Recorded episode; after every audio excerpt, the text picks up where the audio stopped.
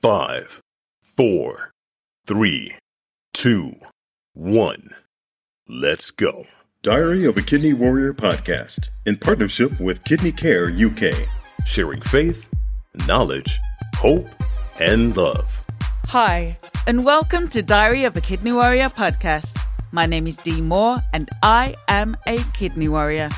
This podcast is dedicated to encourage, educate, and inspire as we explore all aspects of kidney disease, related chronic illnesses, and health. If you have any questions or ideas for topics you would like me to cover, please get in contact with me on social media using the handle Diary of a Kidney Warrior. In today's episode, I will be sharing my experiences, observations, and commentary of being a hospital inpatient December 2023 into January 2024. Hi, Kidney Warriors and friends, Dean Moore here. Welcome to Diary of a Kidney Warrior Podcast. It's been a long time since I've shared a podcast in this way where it's just me talking rather than featuring an interview. And in fact, out of the 102 episodes that have been released to date, there's only actually 2 episodes where it's just me talking. And that is episode 1, where I share my Kidney Warrior story, and episode 28, where I share about my near-death experience. And so, yeah, I've had the privilege of interviewing so many amazing health professionals and kidney warriors on the podcast, and I really wanted to take the time today to share about my patient experience, just to explain for my listeners who don't follow me on social media. Unfortunately, I was admitted to hospital in December 2023, and this was due to fluid on my lung. And for those of you who don't know, I started peritoneal dialysis in August of 2023, and over the Christmas period, in December 2023, unfortunately, peritoneal dialysis fluid leaked from my peritoneum onto my lung, and that caused severe breathing difficulties, and I was admitted to hospital, and I had to change from peritoneal dialysis to hemodialysis because of this. I will be sharing about my peritoneal dialysis experience in my Diary of a Kidney Warrior vlog, which will be available on YouTube and social media platforms, so please do check that out. So today on the podcast, I really wanted to share my patient experience. As I said, being in the hospital was quite an experience, and it actually makes me think of when I became a kidney warrior, and I was in the hospital from August to October of 2018. And it's quite interesting to see how many things were so similar, not in a good way, to when I was in hospital back then. I want to start though by acknowledging the hard work of hospital staff, staff shortages, NHS pressures, less people coming into the profession. Lots of challenges to deal with. So I know that there are so many challenges to deal with, but I also know that it is important to talk about things that maybe need improvement or need to be recognised and addressed. And this really is my personal observations and commentary, and a kind of digital open letter, so to speak, of what it's like to be an inpatient on a ward. The first thing that I think is important to consider is that being admitted to hospital and becoming an inpatient can be like starting a grieving process. Now, the psychologist Elizabeth Kübler-Ross described the 5 stages of grief: denial, anger, bargaining, depression, and acceptance. And this really is so similar to the roller coaster of emotions that you go through when you're first admitted to hospital. For many patients, there's so many things that has suddenly been ripped from them, so many things that they may be worried or concerned about. They may be the main breadwinner of their home. They're might be self-employed, and so for any amount of time that they're in a hospital, they're not being paid. So they're thinking about how are their bills going to be paid? They may have young children. Who's going to take care of them? They may not have a stronger community network for them to have their children taken care of. And so their children may even be taken into temporary foster care to be looked after while they're in the hospital. They're concerned about that. They may have pets that need to be taken care of. They might be worried about the safety of their home being broken into, that the home is secure while they're away. They might be concerned about the loss of autonomy. They may be a really independent person, and not being able to take care of themselves is a complete nightmare for them. There's so many different things that this individual, when they become a patient, is having to deal with all at the same time, other than the actual sickness that they're dealing with. And for people like me, where the first time I was in hospital, they didn't know what was wrong with me. The doctors can't even tell you what's going on. So there's so much that's going around in your mind and in your head as an inpatient. I think people really need to consider the impact that has on you. It is impossible to get rest when you're in the hospital. There's the noise of the machines.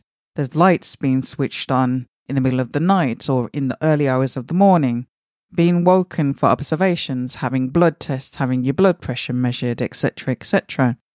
Health professional conversations or observations done with other patients on the wards. Conversations between staff in the corridor, speaking very, very loudly, etc., etc., etc. And all of these different things are going on, and you're not able to sleep, you're not able to rest. And when you take into consideration how long people are in hospital and you're not getting a decent amount of sleep or rest for days, turning into weeks, maybe even you're in the hospital for months at a time. Imagine the impact that has on the way that you feel, in addition to the sickness that you're also having to deal with. Bedside manner matters. Now, my first morning in the hospital, I was abruptly woken up at 5 to 6 a.m. by a member of staff who barked orders at me to get on the scale to be weighed. Now, this individual didn't introduce themselves or say good morning or anything like that. They just simply barked orders at me, which is a really horrible way to start the day and be spoken to. And I challenged the individual for doing so. But the point is, how you are woken, how you are spoken to, makes or breaks how you feel. It makes such a difference to your experience of being in the hospital. It is so important to have that sensitivity.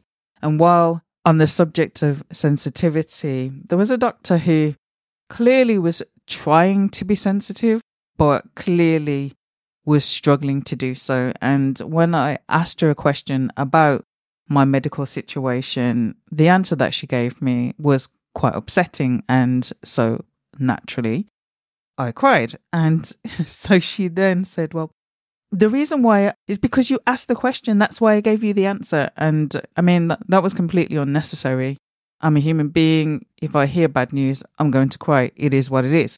But while I was still upset, this same doctor by my bedside then went onto the computer and they made a telephone call to talk about another patient while I was there, still upset.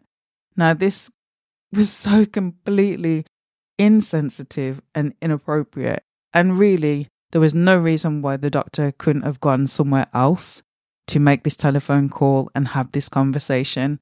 And for me, why are doctors having conversations about other patients in front of patients? I just can't get my head around that. But yes, your bedside manner matters. It matters when we're given medication. Now, I had the same experience back in 2018 as an inpatient. Now, I take different medications, and some medications have to be taken an hour before food, and some of the medications I take have to be taken with food. Now, I'm the type of person that does read the inserts on my medication, so I'm really fussy about that. And what happened was that my medication would arrive an hour after breakfast. And so I was in the position of basically having to eat my breakfast cold to ensure that I was taking my medication correctly. Now, when I asked the medical staff about this, I was told, well, it doesn't matter. Well, the point is, it does matter, because the medication isn't absorbed properly depending on whether you eat food or not. And so it really does matter. And I think this is something that really needs to be taken into consideration, that different types of medication that people are on, does it need to be taken on an empty stomach? And if it does, the medication should be given an hour before breakfast so that you can take your medication, have your breakfast warm at the correct time, and be able to get the full benefit from that medication. Communication matters. Now, be aware that as an inpatient, you've got nothing else to do. You've got nowhere else to go. And so you're sitting there and you're waiting for this communication. You're waiting for blood results and test results and all the different things that are going on. And even if it's just a case of letting the patient know the results aren't back yet, that can do so much to alleviate anxiety and stress. And drawing on my experience, when I was in the hospital, I continuously asked throughout the weekend when my surgery was going to take place. And I didn't get any confirmation as to what day that was going to be until the porter literally turned up. And this was after I'd had my breakfast, to take me to surgery. At that point, I didn't even have the opportunity to take a shower yet. And yet the porter had turned up to take me for this surgery. And the reality is, the surgery, I wouldn't be able to shower immediately after the surgery. And so there was different things to take into consideration. And I think it's not just about the surgery itself. And there's the practical preparation, there's the psychological preparation that has to go on within you as a patient to say, this is coming up. You come to terms with it. You go through that grieving process of, I have to have this surgery. It's not necessarily surgery that I want to ever have had, which in my case, I never wanted to be in the position of having to have a tunnel line. And so for me, this was the absolute worst nightmare situation. And so to not be communicated with and not to be given that confirmation, and literally finding out when the porter turned up to take me down for the surgery, was absolutely diabolical. And communication really, really is so important and makes all the difference in terms of, like I mentioned before, psychologically coming to terms with everything, you know, emotionally how you feel, and practical preparation. Communication absolutely matters. The machine is alarming for a reason. Now, as health professionals, you may be so used to these noises that it almost becomes like white noise, something that you filter out. But for a patient, these alarms can be anxiety-inducing. It makes it so difficult to sleep or rest while this machine is alarming and alarming and alarming and alarming and alarming. While I was in the hospital, it happened on a daily basis where machines would be alarming for absolutely ages before a member of staff would investigate and do anything about it. And that makes it, again, so difficult to rest, so difficult to get any sleep. And something really needs to be done to address this because, like I said in the beginning, the machine's alarming for a reason and it shouldn't just be left. Save your vein. I was unpleasantly surprised, given that I was on a renal ward, that the phlebotomists would go directly for my elbow crease when doing blood tests, and I actually had to stop them and say, no, I want my blood test taken through the back of my hand.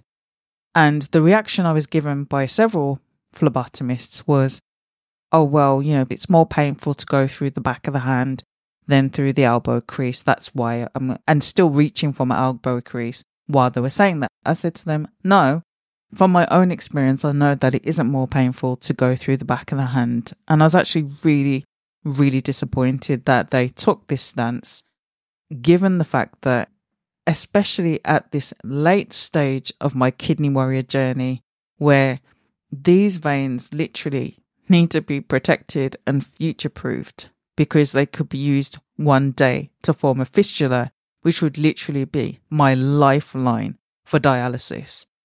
I was so disappointed that they weren't prioritizing my veins the same way that I was.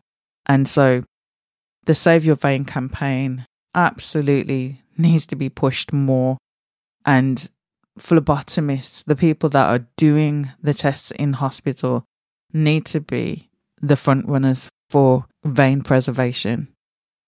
People should be encouraged to be protecting their veins because, as I've said on the podcast before, they're literally your lifeline.